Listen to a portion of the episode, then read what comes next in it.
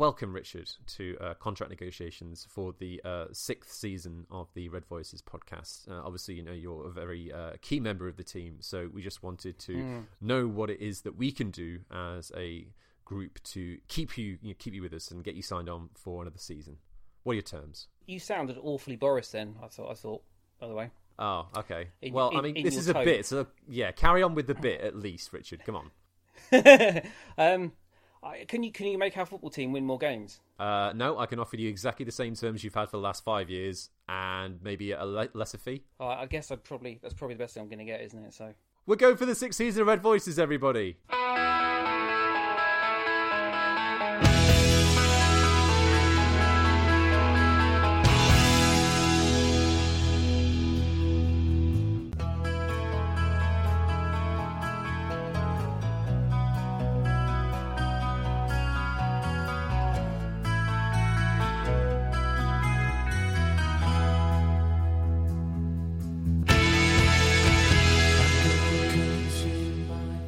Everyone. Welcome to a new season with the Red Voices Manchester United podcast. A pleasure to have you with us. You've got Ewan Leonard and him, Richard Can, to preview the start of the 2021 season. And we couldn't be happier to have you with us. Plenty to talk about as we look on to how Manchester United can set themselves up for this next campaign. But first off, pleasantries. Richard, how are we? I'm not bad. I'm not bad. It doesn't feel like we've had enough of a break, but um, here we are. So let's get cracking again. I mean, I was going to ask how your summer's gone, but to be fair, I think we all know how each other's summer's gone at this point, really, isn't don't we? Well, yeah, when we, we spoke about a week and a half ago or two weeks ago, so the summer's been very short, and um, yes, yes, trying trying not to catch viruses and things, hasn't it? So it's it's not been it's not been a vintage summer, has it? No, no, I, I, not one of my favourites. Put it that way. No, I mean, I feel like my, my priorities have, have repositioned a little. Um, I have to say, I feel considerably less bothered about what Manchester United are doing in the transfer market than I normally would um, and and even less less concerned about the start of the season. So um, uh, maybe that's a good thing. I mean, considering I was ex- about to ask you about those exact topics, that's mm. hilariously poorly timed. But still, you know, let's kick things off, Rich. I mean, obviously, with every single football club uh, that's playing top flight football at the moment, the setup for this summer has been awkward to say the least. Obviously, with players playing in mm. Nations League, uh, various transfers. You know, some players catching coronavirus, and you know, and if you're really lucky, uh, getting arrested when you're on holiday in Greece. It's been a pretty disrupted summer for United, isn't it? I mean, I guess to me, I feel a lot of parallels in terms of where United are with last year in the sense that I think Ole Gunnar Solskjaer still has a fair amount to prove, and I still think United as a team have a fair amount to justify to themselves going into a new campaign. How do you view it? Yeah, I think that when we've spoken about other managers that we've had since post Fergie, what we've been looking for is steady improvement, isn't it? Or, or a direction, a direction of travel. And I think in the last few months of, the, of last season, which still seems like it's this season, but it's not. You know, I certainly, I certainly felt like we were moving in the right direction, even if we ultimately crawled over the line in the Premier League and, and whatnot. But I think we need to be showing a little bit more organic development, even if it's slow, even if it's steady. It doesn't matter as long as it is continuous. Because you know, you look at Klopp as an example. That's how Klopp got Liverpool where they are now. He didn't do it overnight. it took him was it three or four seasons. Yeah. Um, and it and it was just slow and st- it was slow organic growth, wasn't it? But you, there was always a direction of travel. You could see what he was trying to do, and you could see where they were going. And I think that's what, what I'm looking for from this season. Yeah, I'd agree with that. I mean, I think you look at the deals that we got completed by this time last year and the ones that we've sorted, or the one that we've sorted out so far this summer, mm. and you know, as, and I mean, to be fair, a lot of that, a lot of the positivity, or perhaps you know, calmness I'm feeling is in a sense that we managed to get so much out of Bruno Fernandes in his first six months at the club. You know, I think you look mm. at what he provided for us in the second half of last season, and it does give me does give me a little bit more confidence than perhaps I would have had otherwise in terms of what United can actually provide. Because so mm. much of what we saw last season was uh, very one-dimensional tactics, an inability to break teams down, lacking creativity.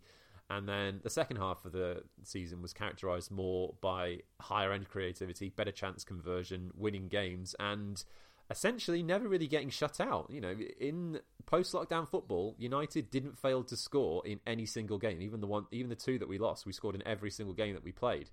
And mm. I guess you look at what United's ceiling is for this next twelve months, and I think again, it's as you said there, it's in the season of building. You know, if we're going to look for the headline here, I would say that we're looking at trying to consolidate a third place position because I'm not necessarily sure we've got the chops to really properly deal with City and Liverpool in the next season. But if United can show a bit more consistency, if we can avoid a, a drop off off the chasm as we saw in the first half of last season, if we can start to bring in a few more players and if we can develop Rashford, Greenwood, uh, Luke Shaw and get more out of Martial and form a middle partnership with Pogba and Fernandes, then these are all going to be plus points that could put us in a really good place in a year's time. And I know that's not mm. what a lot of people want to hear, but I think perhaps we will see during the season just how much work United still have to do to really get up to the top of the game. Yeah, I mean, if you're looking at the squad now, with the exception of having some more depth in midfield, which was certainly important. The other issues are all exactly the same as they were a month ago, six weeks ago. Um, the players may or may not be as tired as they were. I think what we'll probably find is that there'll, be somewhere. Watching the Spurs Everton game today, actually, I wonder if a lot of clubs will have very different levels of preparation, very different levels of fitness. And I don't want to lay into Jose Mourinho too much, but one of one of the teams oh, today. Oh, please do! It's the best bit. Well, no, no, no. One of the one of the teams today was clearly very well prepared, very, very fit and on it, and the other one looked like they were still playing in the preseason friendly, and and nothing was really working right. And I think that's you will see that a reasonable amount. And and I, I just I do wonder how prepared United are going to be. You've, we've seen Liverpool, for example, played a number of pre-season friendlies and really had, even even as as as susceptible as they looked yesterday, um, there was clearly still a lot of intensity in their attacking play, mm. and they've had those they've had those series of friendlies to really um, kind of get fully fit. And United haven't. United have had one friendly in which half more than half of the first team didn't play, and you just wonder what sort of condition they're all going to be in when they come back. What sort of team we're going to be able to put out next week? You know, is he going is he going to want to risk Pogba if he's not if he's only been training for a week, or Bruno if he's only been back in the country for a few days, or whatever, and hasn't been training with with us? And you know, we just we don't know what what what eleven's going to get put out for that first game. And, and one of the things that kind of struck me was there was a I was reading a piece on the uh, MEN website the other day, and they were kind of speculating as to what the the first team of the day what might be, and they were kind of saying, well, we don't know if Rashford's going to be fully fit from his injury, we don't know if Bruno's going to be back, we don't know where, where Pogba's going to be. So they put out a team, you know, it's kind of like the worst case scenario team if we were missing three or four first team players, and, and you're looking at Pereira and Lingard and, and Dan James again, and you know, just these guys who are you know, they're okay footballers, but but the drop off from that first eleven is really monumental. And we're still in that. We really are still in that situation, with the exception of Van Beek in midfield. Yeah, I mean, I guess we'll come on to ins and outs a little bit later on, but I think I'm not going to say Ole's had it hardest, but I do think that in comparison with several other Premier League managers, you look at the odd circumstances that have befallen a number of his top players. I mean, you know, injuries happen, and Rashford, as we know, came out of the England squad due to such an injury that he was sort of hanging over from the end of last season. We then had uh, Paul Pogba contract, but then obviously recover from coronavirus, which obviously put his preseason preparations back a little bit. You've had Bruno Fernandes, obviously one of our key players playing in Nations League. Obviously, plenty of players have been doing that, but that's hardly ideal. You then had our captain go away to Greece and have that incredible scenario where he was arrested after a rather incredible set of circumstances. So that's hardly helped. and then you've had what Wan-Bissaka go off to Dubai, was it? So he's had to quarantine. Mm. You know, Ollie's Greenwood, had to, yeah. Twice. How good? How, how did I forget Mason Greenwood? I mean, yeah that's that's something that's worth a minute or two of discussion because you know, I mean, I, I, saw Gary Neville's comments and quotes prior to the Spurs game this afternoon, and for someone who has been happy to sort of really hone in on what he views as injustices, I thought he was quite light on it. To be honest, I mean, I'm fully in agreement with him, and I would imagine most fans are that Mason Greenwood and Phil Foden trying to hook up with women when in Iceland on international duty was a really stupid thing to do. Like on on England duty in general, that's not a great thing. In the middle of a global pandemic, when you're traveling to a different country, it, it I, I can't. It's just dumb. Like, there's no other word Yeah. for it, and it happens when you're young. I get that, but at the same time, it- that doesn't excuse it. You know, and they were rightly sent back, and I understand that it, it gives a stick for people. It gives us a stick for people to beat them with, and you know they kind of have to face the music to a certain degree there. But then you've got the Sun coming out with you know a video of him, sorry, a nitrous oxide from when what prior to lockdown it looks like, and trying to build you know continue a narrative of this stupid kid on thousands of pounds a week, and it's just it's just gross. But and, and you know mm. we'll we'll talk about the effect that that could have on United and Ole. But what are your thoughts on the whole situation with Mason at the moment? I just I hope that this is a wake up call for him. Every person's different. Every young person is different, and no young person doesn't make mistakes. That's very fair to say. And it must be incredibly difficult being a young person and, and, and achieving such a lot so young and being so wealthy so young. You know, you can pretty much have any girl you want. You you know you, you you've got more money than you know how to spend. Everybody, I- I'm abs- I'm sure that you know the, the, the top end kids everywhere they go, everyone panders to them, with within reason. Perhaps except with the exception of maybe their own club. And it, would be so easy at the age of seventeen or eighteen to just let it go to your head a bit. And it kind of just perhaps feels like that's happened. You know, from my perspective, and for me as an eighteen-year-old, the idea that I'd have done that on my England debut to have even sort of considered doing that seem is absolutely insane. But you know, like I say, young people, young people, people screw up, and I don't think it should be allowed to define him, and I don't think he should be absolutely pilloried for it anymore. I think it's been, it's come out. People have will have said what an idiot. He's put a statement out. What matters now is what what he does from here. If he keeps if he keeps repeating stupid mistakes, then there's going to come a point when people are going to say, "Look, you're being an idiot again." Hmm. But at the moment, he's made he's made isolated mistakes. One of which was clearly a while ago. The other one was really stupid. But what he does now is what matters. I think. Yeah, I mean, to me, the the worry with the news that came out this weekend is is it feels like another example where tabloid press in Britain are trying to tear down a young black footballer, and it's gross. It, it's completely unnecessary and it's disgusting. You know, um, Neville was completely right, and he was saying, in what way does it serve the pu- public interest to hear that Mason Greenwood has been doing laughing gas. Like, who cares? It's Yeah. not of any relevance whatsoever. And it, it's not a fair reflection on his character at this stage, I would say, to be bringing stories out like that. And I don't, uh, we know that the tabloid press, the Sun and Daily Mail, this is their bread and butter. It doesn't make it any more acceptable, you know, and to me, what one thing that does make me feel a bit more comfortable about the whole situation is that I do think he's at an incredibly good club who are very well used to seeing their players be treated in this manner by sections of the British press. You know, we've been here mm. before with Cantona, with Beckham, tons of players. They know how to keep an eye on a player, and they will make sure he keeps his nose clean going through the next couple of months. And I don't think I'm not expecting Solskjaer to keep him out of the lineup for the game against Palace next Saturday because at this stage, who knows who's even going to be available. Hmm. But uh, yeah, I mean, uh, going back to Ole's preparation, this is another thing that he's had to deal with, and it does make the whole situation a little bit more tricky to manage. And I, you know, who knows what lineup we're going to see at the weekend and what sort of state United are going to be in. You know, I do think that you may have to take the first two or three games of the season with a pinch of salt due to our involvement in the Europa League, due to how fractured our pre-season has been, and due to how what different levels most of our first team, that normal starting eleven, are going to be at. Because you know we counted them up. You're missing like seven or eight first te- first teamers for that game against Villa yesterday at Villa Park, and at least six of them you would say are guaranteed starters for United. So it, it's far from ideal, and I know that you know I know that n- no club is going through an ideal preparation for their new Premier League season at this stage. No one is, but at the same time, United have simply got to try and deal with it in as best a manner as they can. You know, and Yeah.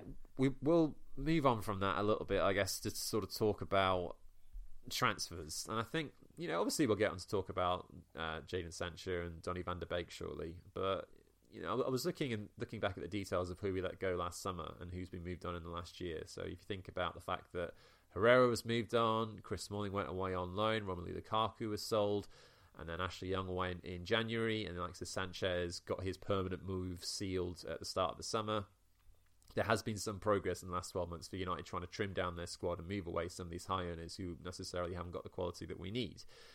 But we've still got the likes of Andreas Pereira, Jesse Lingard, Phil Jones. Chris Smalling seems to be close to a deal to Roma, but that's been rumbling on for weeks, primarily because I think United are asking for more money than Roma are potentially keen to give.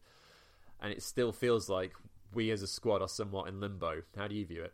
Yeah, I don't want to be too critical of United at the moment, and I'll probably get accused of being some sort of Glazer stooge or something, but I don't think people appreciate just how difficult finances are at United this summer.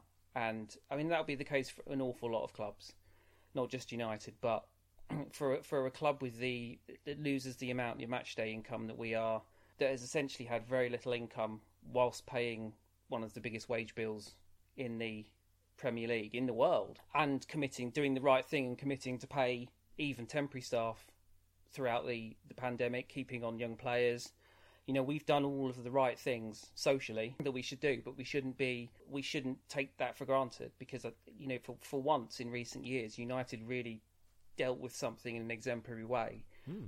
but let's not pretend that we've got the money that Chelsea have because we don't and a lot of people have got really angry about that but you're looking at a club in Chelsea who are owned by a benevolent billionaire who sold their best player for over 100 million quid who then did, couldn't sign any players for a summer and so that all that money would have been banked, and then we'll have had a transfer budget this summer, and their owner is a, is allowed under FFP to replace any losses due to COVID with his own money if he wants to. And you're looking at a club that's probably got 300 million to spend, whereas you're looking at a club as United that at at the last set of accounts had 90 million in the bank and had to take out 150 million pounds worth of credit just to pay operating costs over mm.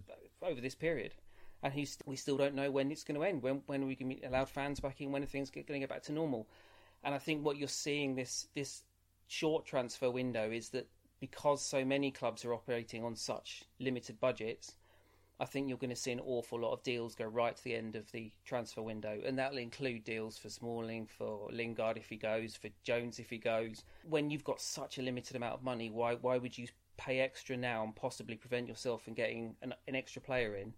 When you can leave it towards the end and you know you'll get them a bit cheaper. And I'm sure that's that's that's to a degree what United are trying to do with Sancho as well. I, I get the impression that we're gonna we'll have a deadline for Sancho. We'll take it as far as we can we can take it, and then if if it's just not doable because we, we can't pay 120 million up front, we don't literally the club doesn't have it. Yeah. Then some of that money will be redistributed into a couple of other less expensive signings. You know, possibly a left back like Reguilon or whatever, or a centre back, or a, a, cheaper winger, or or a loan. A winger on loan has been mentioned as well, which you know would make would make some sense. Um, so I don't, I don't want to. Can you imagine if it's Gareth Bale? Well, yeah. I mean, oh, God, I hope not. Um, I can't. I, honestly, he's he's rejected everything so far. I think he's earning. I, I think I think he's earning close to a million quid a week at Real. Mm. Now United aren't going to stump up anything like that, and he doesn't. And Bale doesn't seem particularly willing to put himself out to help Real out on on that and move somewhere else for less money. And that's his prerogative, really, isn't it? You know, ultimately, if his family are happy living in Spain, if he's happy with his lifestyle, who who are we to judge? Um, but I think that would be a that would be a retrograde step for United and, and one that I think is quite unlikely anyway. Yeah, I just I just don't think United should be judged too harshly this summer. I know why people are because you know we've given we, we've provided enough ammo in the past through ineptitude to make people very very trigger happy in, t- in terms of criticism. But this is such a weird summer, and I, I think we need to judge at the end of the transfer window rather than throwing toys about now. Yeah, I mean, I think there's an element, especially this summer, with the fact that as you know you noted we're operating with a pretty restricted budget, at least you know in relative terms for United.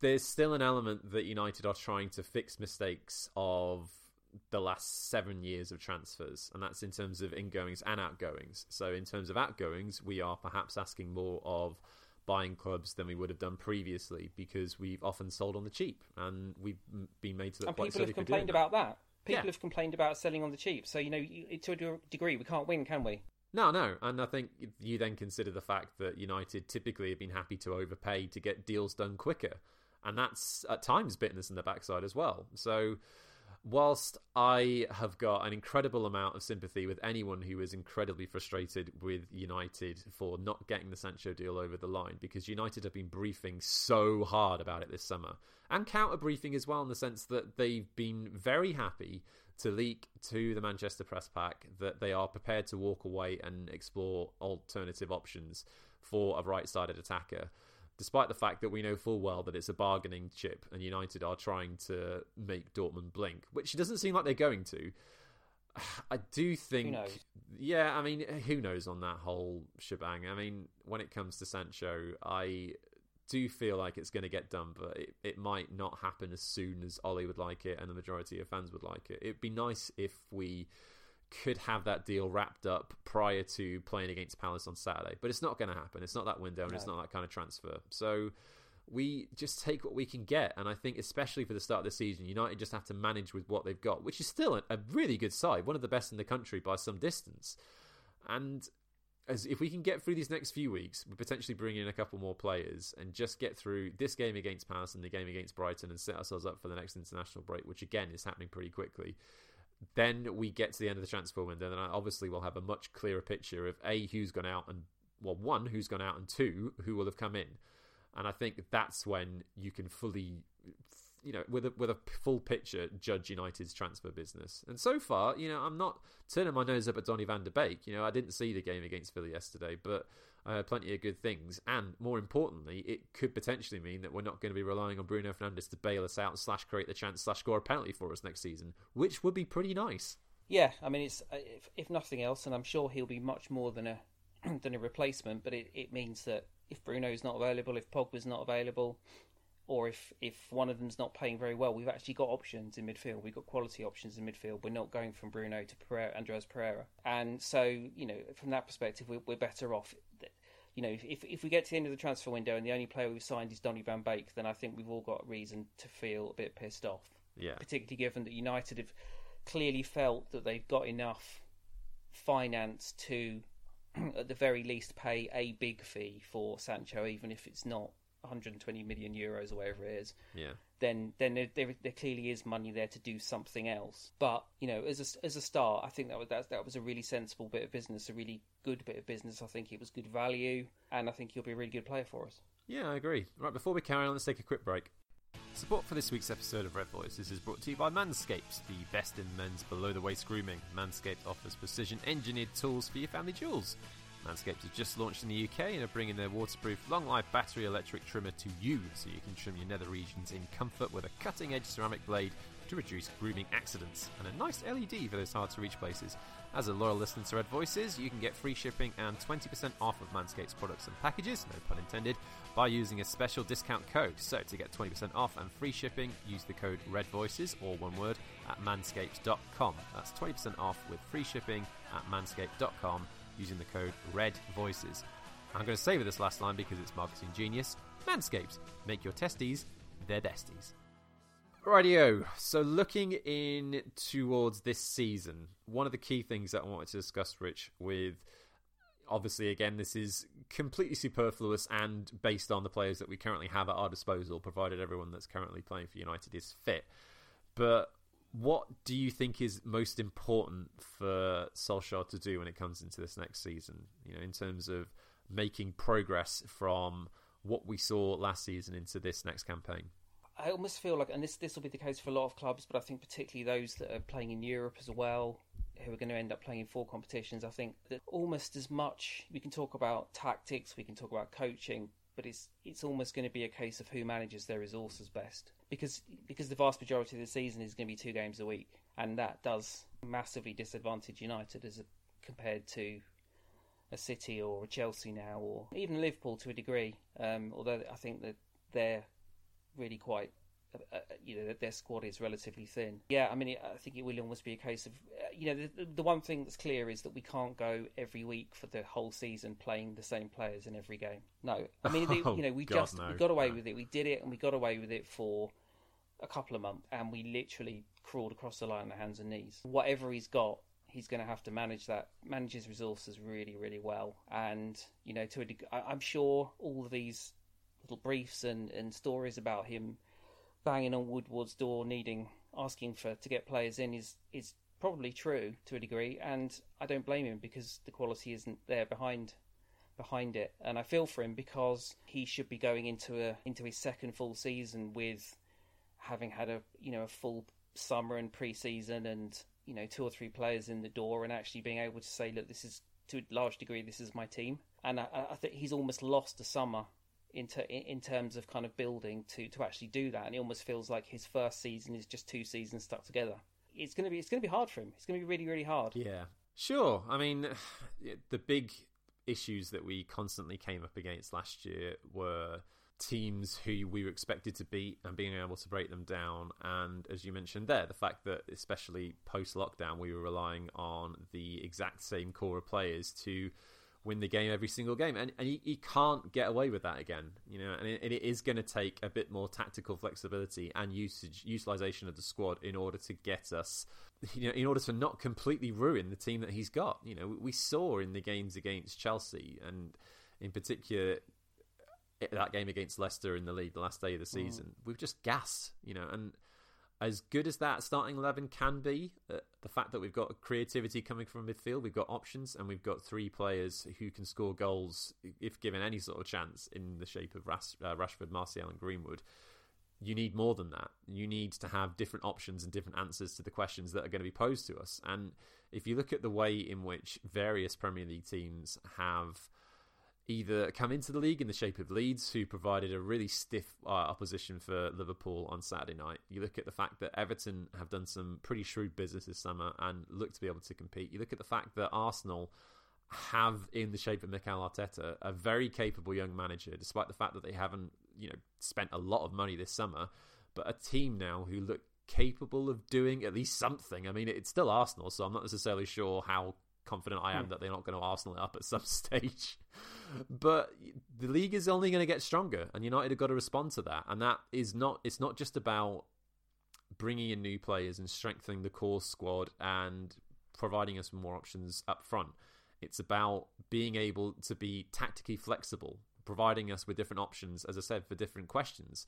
And it is going to really be key for Solskjaer coming into the second season because, as we now know, United have got much more threat about them than they had at this time last year. You know, obviously it's a similar group of players, but with the fact that we're that much more direct when we play with Bruno, with the fact that Pogba isn't relied upon to provide everything for us, with the fact that Greenwood has turned into such a clinical finisher at the top level of the game, you know, I don't necessarily think there's a target on our backs, but I do think that more teams are going to be wary of us, and it, it could end up what we're going to play several games in this opening next few months where we are going to come up against teams that are sat deep. And United do need to be able to provide more possibilities for themselves in order to get goals. You know, it's going to be hugely vital for Solskjaer that he can be flexible tactically and bring in other options. And again, you know, I was talking to you about this. I do wonder if one of those instances, you know, one of the shortcomings that we were talking about last season was, you know, an over reliance on the Nemanja Matic in that defensive midfielder role. And Fred was utilised in the last couple of games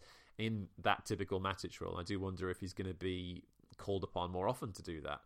Yeah, I look at Fred and he, I, I still just can't work him out.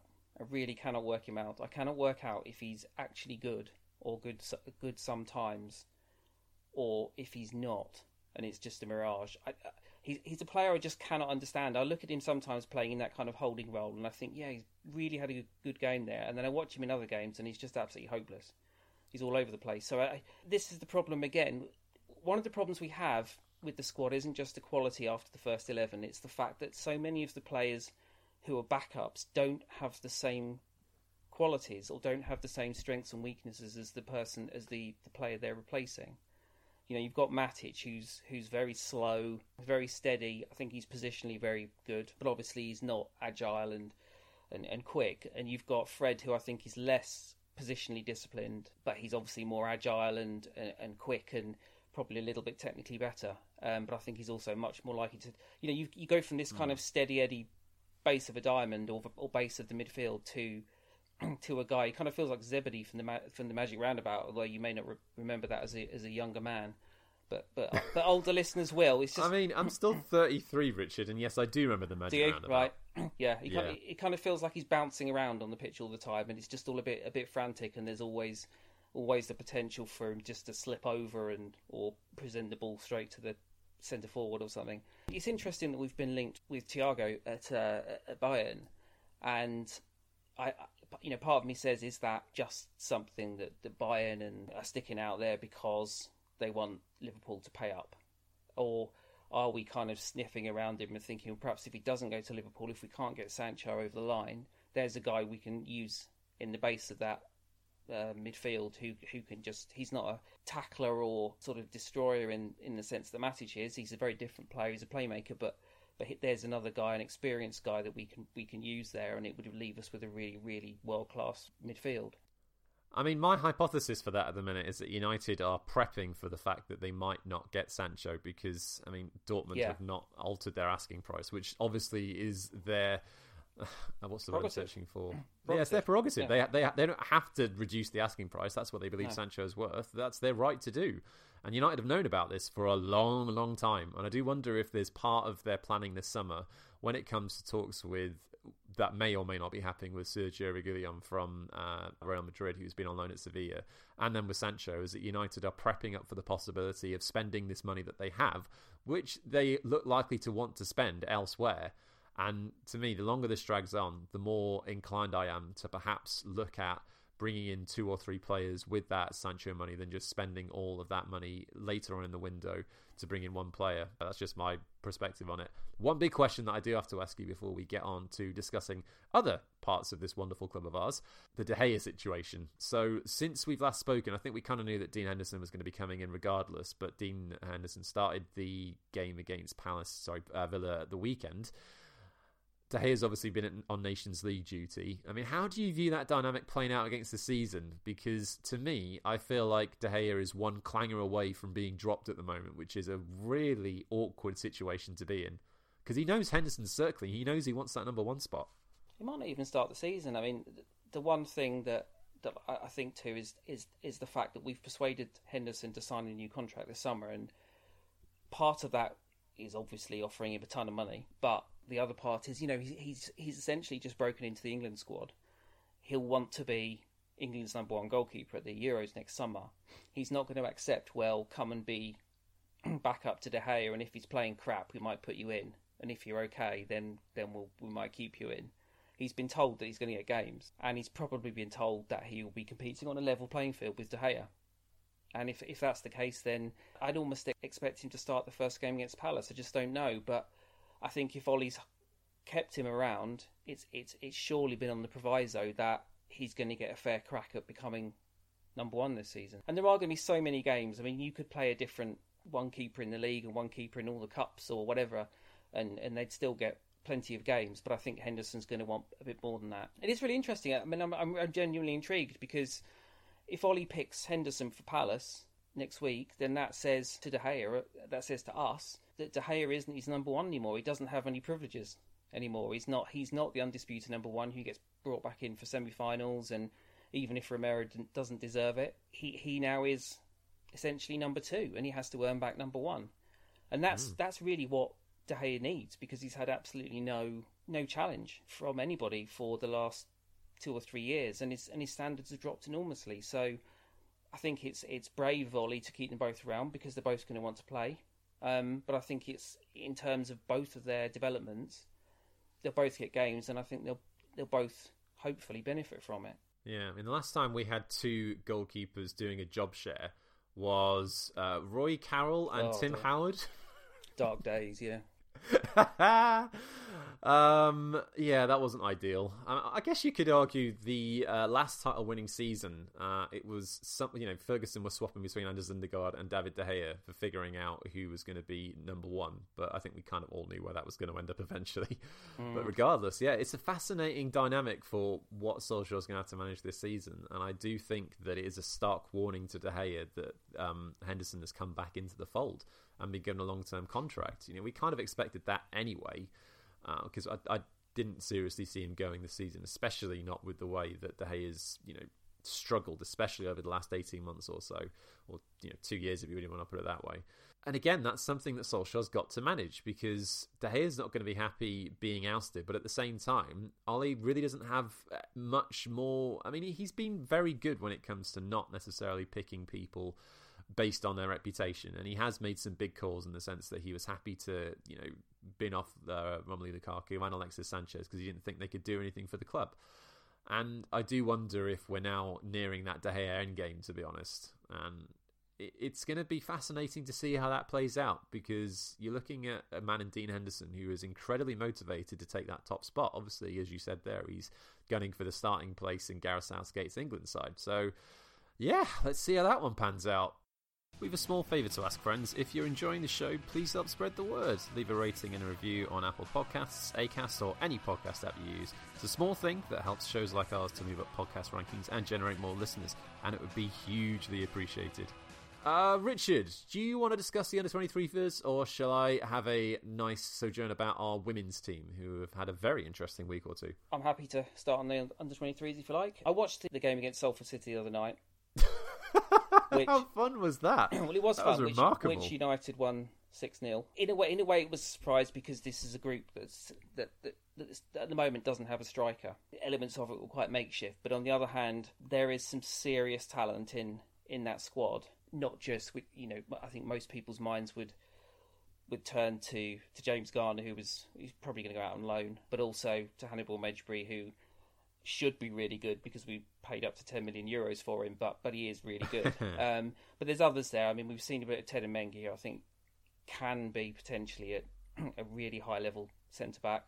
And a personal favourite of mine is Anthony Elanga, who was absolutely sensational in the first couple of months of last season in the under 18s, and then got an injury and missed a long, a long stretch of the of the season. But he's just he's so quick, he's so technically excellent. I think there's a there's a real a real footballer in there, a real player that could could be good enough for United if he if he refines his game. And United just had too much too much pace, too much quality in midfield, and just too much for what is a new football league team, but one that was a kind of a mix of younger players and, and sort of older older hands. But we saw in the in the same competition last year that, that United did well, but they, they had some really tough games against against teams from League Two and League One.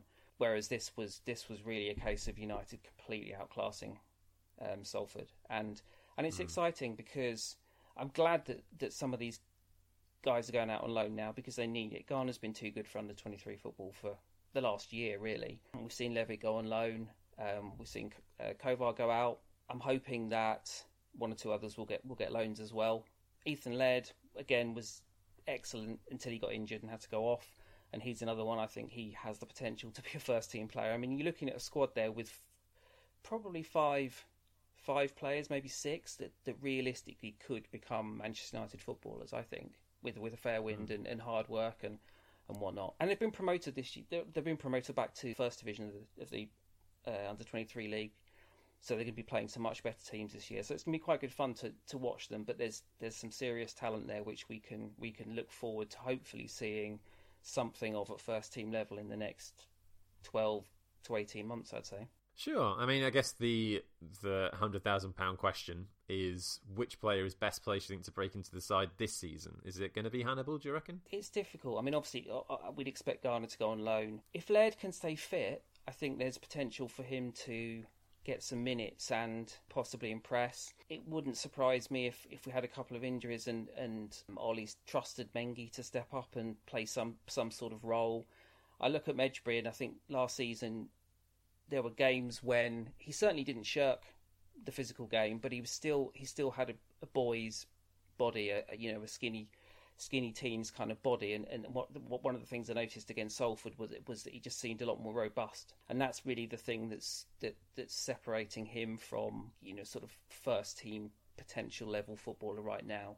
It's just kind of that robustness and the ability to play in a really physical and very fast Premier League. And I suppose, but it wouldn't surprise me if he had an absolutely exceptional three months in the under 23s and it was clear that he was far too good for it, that he could come in and get minutes in the cups and, and, and impress and, and kind of stick around. Yeah, I mean, even Elanga. I mean, even Elanga. I mean, I don't expect too much more than the under 23s for him this season, but if United were missing a couple of players, I'd almost prefer him to, stick in Jesse Lingard on the right or or Juan Mata or whatever for maybe for cup games at least because he's just something different. He's something you know he's he's all about pace and and technique, and that's that's that's what we're looking for on the right wing. We're trying to sign Jadon Sancho, who is basically both those things.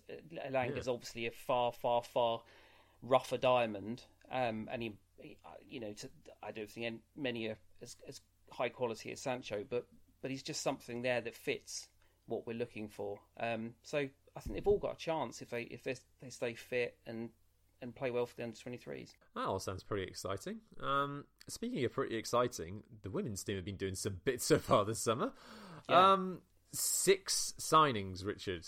Now, mm. the headlines are, of course, uh, Christen Press and Tobin Heath coming from the NWSL. Yeah. Um, two World Cup winners in their own right. Obviously, the fact that that league is not going to be playing a full campaign is playing a significant impact on why those two and Alex Morgan have signed for Spurs and Rose Lavelle signing for Man City. So there's been mm. an exodus of the top level talent from the American team coming over to England, obviously because the WSL will be, has already started. But then you also look at what other business we've done. You know, Ivana Fuso's come in. We've had Ona Batlle coming as well. We've got Lucy Staniforth coming in as well, and then Alessia Russo just on the final deadline day, I think it was, and she came on today and had a really great effect when United ended up beating Birmingham City 5 2. You know, the big thing coming into this second season in the top flight for United women was trying to close the gap between themselves and the nominal top three, which is City, Chelsea, and Arsenal. You know, those are the Champions League teams, and they're all of very high quality and have been doing bits in the women's game for some time. And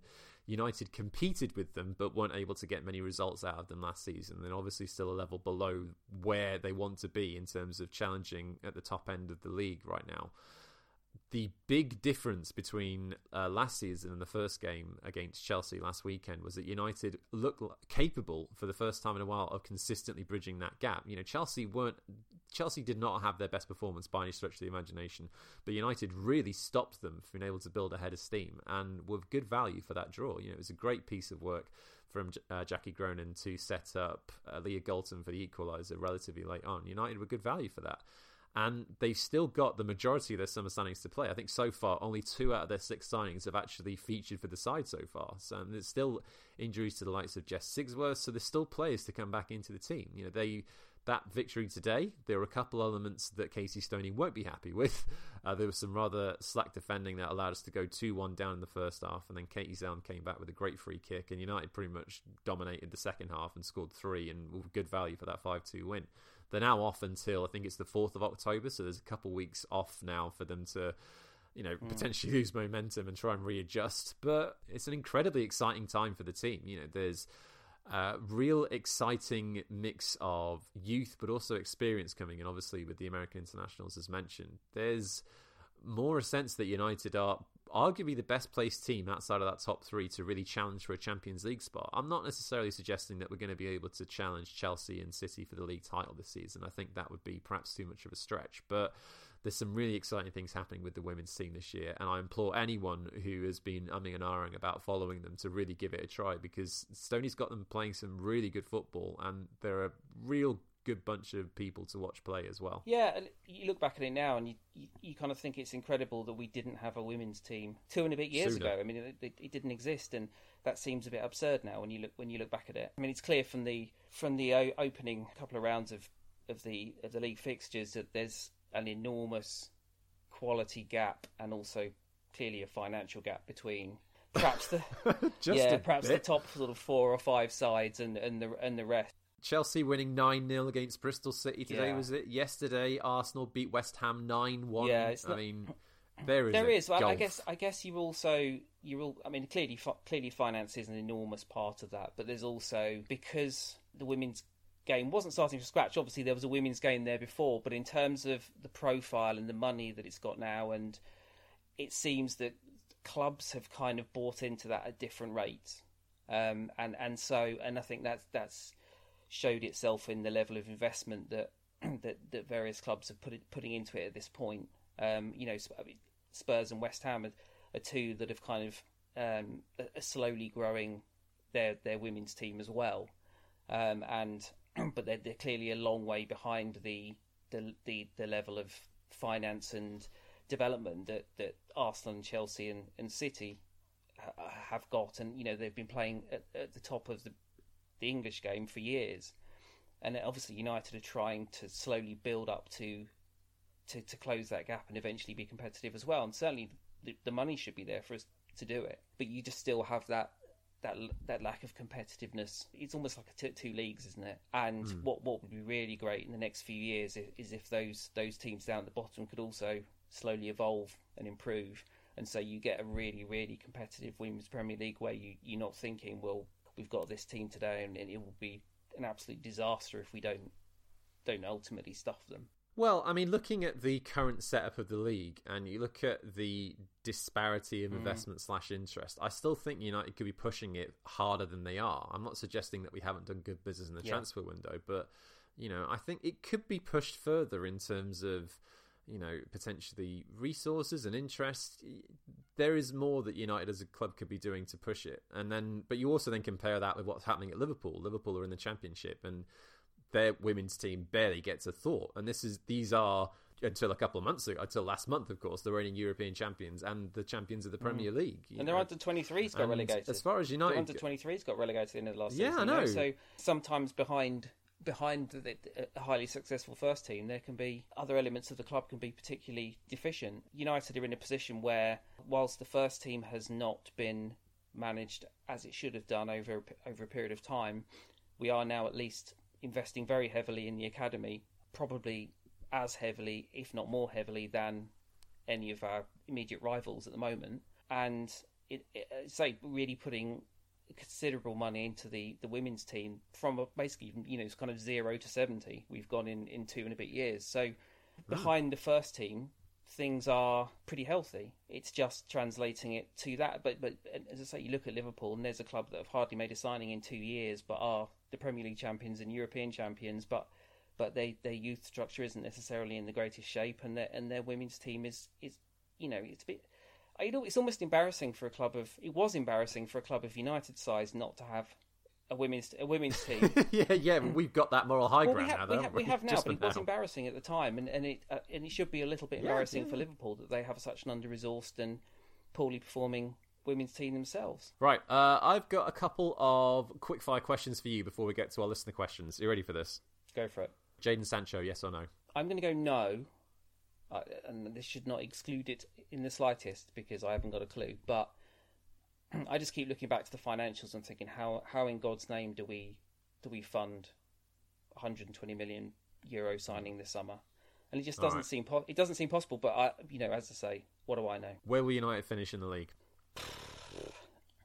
My head says fourth, um, just because uh, you know we ha- we clearly haven't done enough to be catching City and Liverpool at this time. You know, we might do in the next month. I don't know, but we as of this moment we haven't and Chelsea just been in such an advantageous position. The upgrades they've made, particularly to that front three, are absolutely enormous. And, and I faith in youth, Richard. Faith in youth. well, yeah, I still I, I, think they will still be susceptible at the back. Um, but even in, you know even in Chilwell, they've they've they've made a step up there. Um, and and it's going to be very very difficult for United even to to to stay with them. I think so. I would imagine we might just be best of the rest. But but I, you know, if we got a couple of good signs, if we got Sancho in, and if we managed to buy a centre back or a left back, I might amend that and say, you know, we've got a chance of doing a bit more. Okay, uh, Gareth Bale, yes or no? No, absolutely not. I mean, you know what my answer is going to be, don't you? well, you, well, you're Welsh, so you're biased, but um, I mean, one of the guy... best football players to ever lace up for my country, playing for my club. Hell yes, you know I want that man. But is he still? I mean, that's the question. I, I, I don't think he's that player anymore, and I don't think. oh no no no, Rich! I, no no, I don't want you to put reason into this decision. Sorry, no. I want you to understand this coming purely from an emotive level. So hell yeah, yeah I want that man. That's yeah, the only reason. Sorry. Well, I'm not. I'm not Welsh, so I have to apply reason. I, I think for, for those reasons, I think his his wages would be absolutely astronomical. He's not doesn't say fit enough. I'd, I'd question how hungry he is anymore. Oh yeah, I mean, what you're saying is all completely legitimate, and I hear you, I understand, and I don't disagree with you. I'm also saying I don't care. Yeah, that's fair. I, I, I, understand that. Um, you know, I, I, can't really. I can't. You can't really uh, argue with that. No. Well, no, I, I, can't. I can't empathise. You know, coming from, if, from you coming from the position of someone who's comes from a football backwater. Obviously, I'm. I'm. I've, I've lived my life as an Englishman with with lots of lots of I'm resor- sorry? lots, lots of resources, but but but but a degree of underperformance. But nevertheless, we've had some we've had some super players over a long period of time.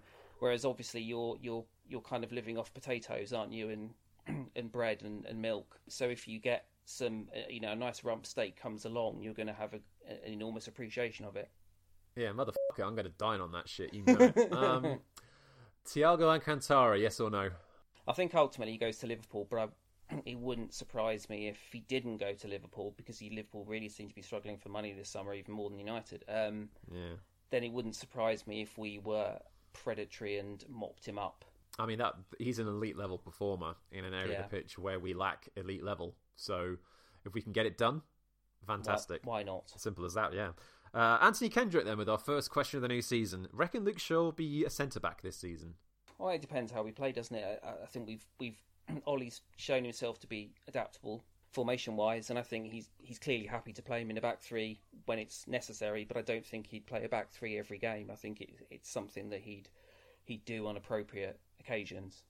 Yeah, I mean, if we bring in Reguilon, uh, I do wonder if that's an option for Solskjaer going forward because you know he's arguably better attacking wise than Luke, than Luke Shaw is. So why not? You know, Mm. and then it gives you the opportunity to shift Brandon Williams to the right, which is his natural side, or you can start using Diogo Dalot a little bit more. Who knows? I mean, again, that'd be an interesting option, but I wouldn't necessarily be against it purely because Harry Maguire's partner has still not made himself be known.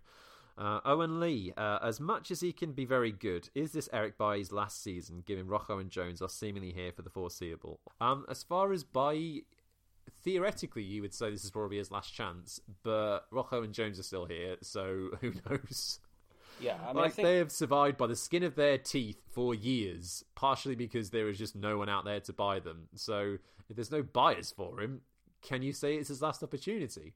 No. I th- I think there would be buyers for Bailly in on some terms if he if he left. I look at Jones and Jones unfortunately is just a knackered old shy horse now, isn't he? Unfortunately.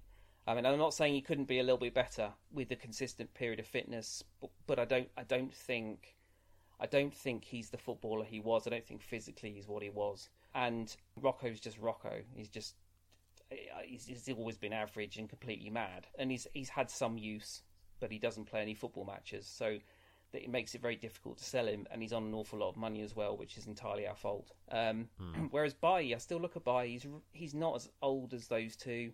I do still look at him and think there is a really good defender in there, but I just think that injuries and, and a lack of consistent playing have just stopped him from ever really becoming that player. And obviously, you know, a defender that's rarely fit is is not a lot of use to anybody. But I do think if if we did decide next summer, because it certainly won't be this summer, that, that that we did want to move him on, it wouldn't surprise me if he got a move to a decent club. And I, I'd almost I'd almost like that. I'd love Eric Bailly to succeed somewhere. I just think that he's had so much bad luck with injury at United that it might be a little bit too late for him here. Um, And as well, you know, if, if United do get a centre back in this summer, I do think that we'll try and move Jones and Rojo out in either whether it's a loan or whatever. So I, th- I think this is probably Bailly's last last chance. Sure. Uh, also, is the lack of leaders problem being eradicated now with Rashford, Maguire, Fernandes, Van der Beek, et al? Um, I would say potentially, yeah. I mean, if you're going just purely by Harry Maguire's desire to swear at defenders around him during these games post lockdown, then there's certainly more of an audible presence about Manchester United these days. And I guess it's more sort of strength of personality in the players that we have. You know, I. I don't know if it's fully eradicated United's sort of lack of big leaders, um, but I certainly think it's getting better. What about you? Yeah, I think I think one of the benefits of of Bruno coming in wasn't just that he's considerably better than the player he was replacing. It was also just his attitude and his and his self confidence. I don't think he's an arrogant guy, but I think he's a player who, you know, he, you know, I've moaned plenty about about him towards the end of the season, but he's a guy that it doesn't matter how badly he's stinking the joint up, he'll keep trying the same things, and and ultimately a lot of the time he still pulls something off. even though he's mm. failed the last seven or eight times. H- having players whose heads don't drop if they're struggling is something United have really missed for quite a long time. You're right, there are signs of improvement in that area. Certainly, I think Maguire is one who, who, who is is a leader, unless he's on holiday. Um, but um, no, I, mean, I, think he is a guy who's a leader. I, I, was really impressed. One of the things that I, I loved about Rashford's development last season is he went from this guy who was potential and kind of an, another player to being a player who, in the absence of Pogba, in the absence of Martial at points, and, and, several others, really kind of took on the mantle of leading the team and being the, the player who made things happen. Yeah, he was a match winner. He was a match winner for periods. I mean, he struggled struggled after injury, and you know, coming back towards the end of the season was he, he didn't really find his rhythm again. But but yeah, he stood up. I think he became a, he almost became a man this season. I think in in, in that yeah. team. But we still do have we do we still do have some areas. I I still think that I still don't think Luke Shaw necessarily has the character to to really be the best or drive others on. And, and no, I don't think it's his fault. I just don't think it's his character. Um, mm. You know, a guy like Lindelof sh- shouts a lot, but I'm not. I'm not convinced that he sets. He, he leads by example. Um, and there's a few. You know, there's a few others that just we still have a squad with quite a lot of naive players who are, who are used to falling short, and that's something we're working on. But we need to evolve more. Yeah, Teddy has a simple question: When is Sancho signing?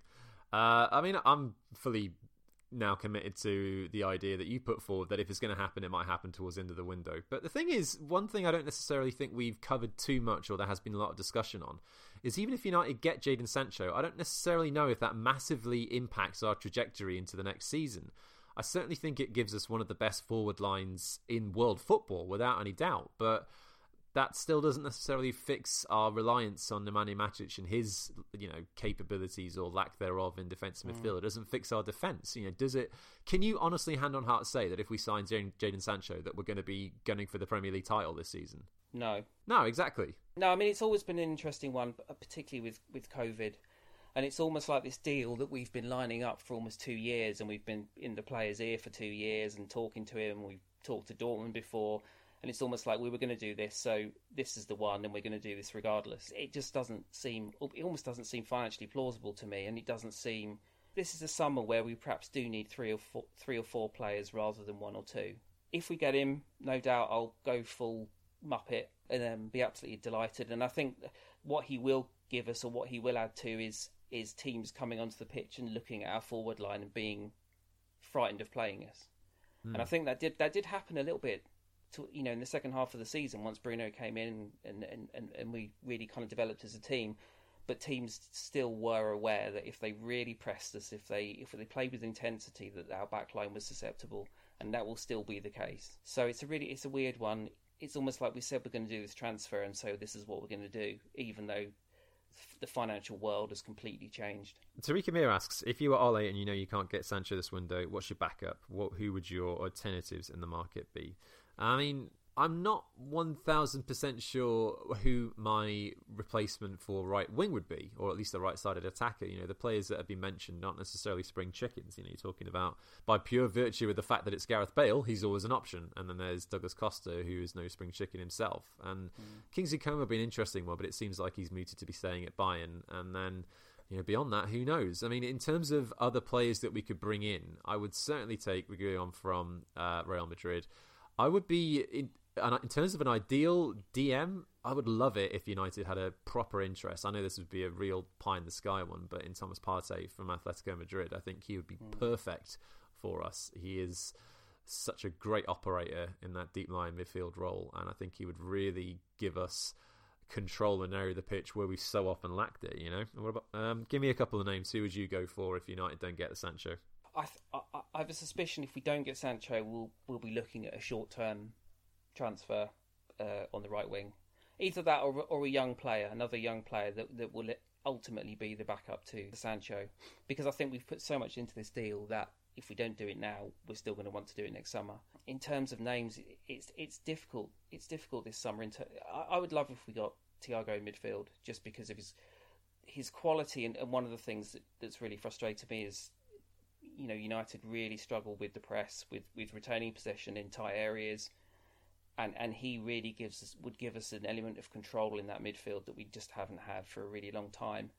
Yeah, well, the ability to pass out quickly and dangerously, and yeah, that would be so huge for United, and to not have to worry about moving the ball so slowly and give us an option and be yeah. able to cope with that pressing because uh, you know it was, it's been such a feature for years of watching United in the post Ferguson landscape that we've su- struggled with it so much, and that's been concurrent across all managers pretty much.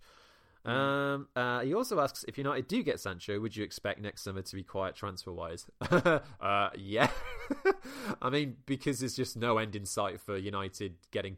We don't know when COVID nineteen is going to be over, and I wouldn't necessarily bet on full stadiums happening this time in twelve months. I think it's so difficult to judge, and that's such, as you mentioned, such a huge revenue stream because United have got one of the biggest stadiums in the country, and they make so many millions of pounds every time we play a football game there. Not just from Premier League, but from Champions League as well. You know, if God willing, we're still in the competition this time next year. So yeah, it's impossible to predict, but I can't imagine us having anywhere near as big a season next summer if we pull off Sancho. No. Uh, last one of the night from Alex Warmall. How hopeful are you that we'll sign a defender before the window closes? Again, I think a lot relies on Sancho.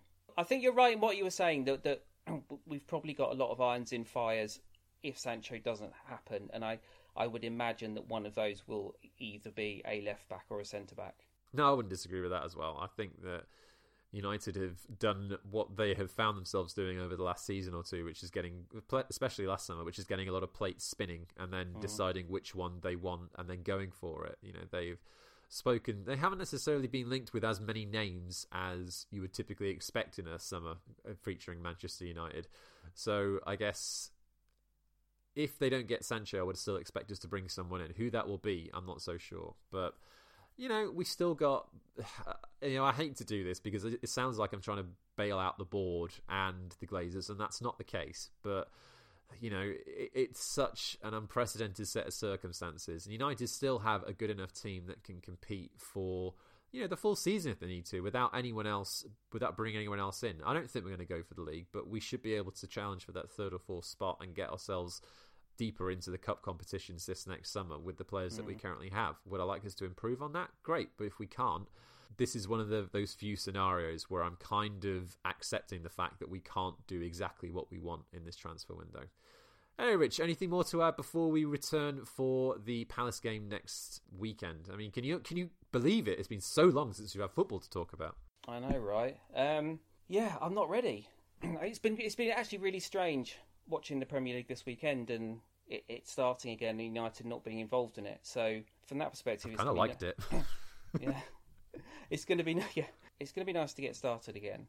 Yeah, but I was weary of it by the end of the season. It doesn't quite feel like we've had enough of a break. But perhaps when when things start again, and depending, it would depend on how things go, won't it? You know, we if we we we can always get behind a well, not get behind, but we always we're always excited and motivated and and and really looking forward to seeing a team that that, that plays attractively and plays well, and, and we all struggle when when your manager is Jose Mourinho or Louis Van Gaal. So I'm more I'm more excited about this season going into seasons with Ole than I have been about going into seasons with, with the previous two, just in terms of what I'm going to see, even if we don't necessarily win more games. Yeah. Do you know what I like to see? Hit me. Angel Di Maria getting a goal chucked off for offside. yeah. that, that, man, that man, de- um, devastated and, and upset is, is is something you could see a million times over and never get bored of it, isn't it? Oh yeah, it's A plus content. Very mm. good, very much enjoyable. Right, that'll do because we've gone on for longer than we should have done, but it's been a good laugh, Rich. I will catch you next weekend. Looking forward to it. Right, that's us done for this week. Don't forget, as mentioned, we'll be back after the Palace game next Saturday evening. We'll be recording at full time. But in the meantime, don't forget you can always talk to us on Twitter should you so wish. And I'm always free to talk on Twitter, so you can get me at, at you and Leonard. You can get Rich at Rich Red Voices, Paul at Paul Gunning One, and the podcast itself at Red Voices MUFC. You can also find our blog at redvoices.net. And don't forget, as mentioned earlier on, any reviews or ratings that you can provide on apps such as the Apple Podcast app or Acast are hugely helpful and very much indeed appreciated. Just before we sign off, don't forget 20% off, as mentioned previously, and free shipping for all products and packages at manscaped.com using the code REDVOICES, all one word. Head over to manscaped.com and take a look at their actually quite cool stuff, and we'll be back with you in a week's time. Take care of yourselves. Bye bye.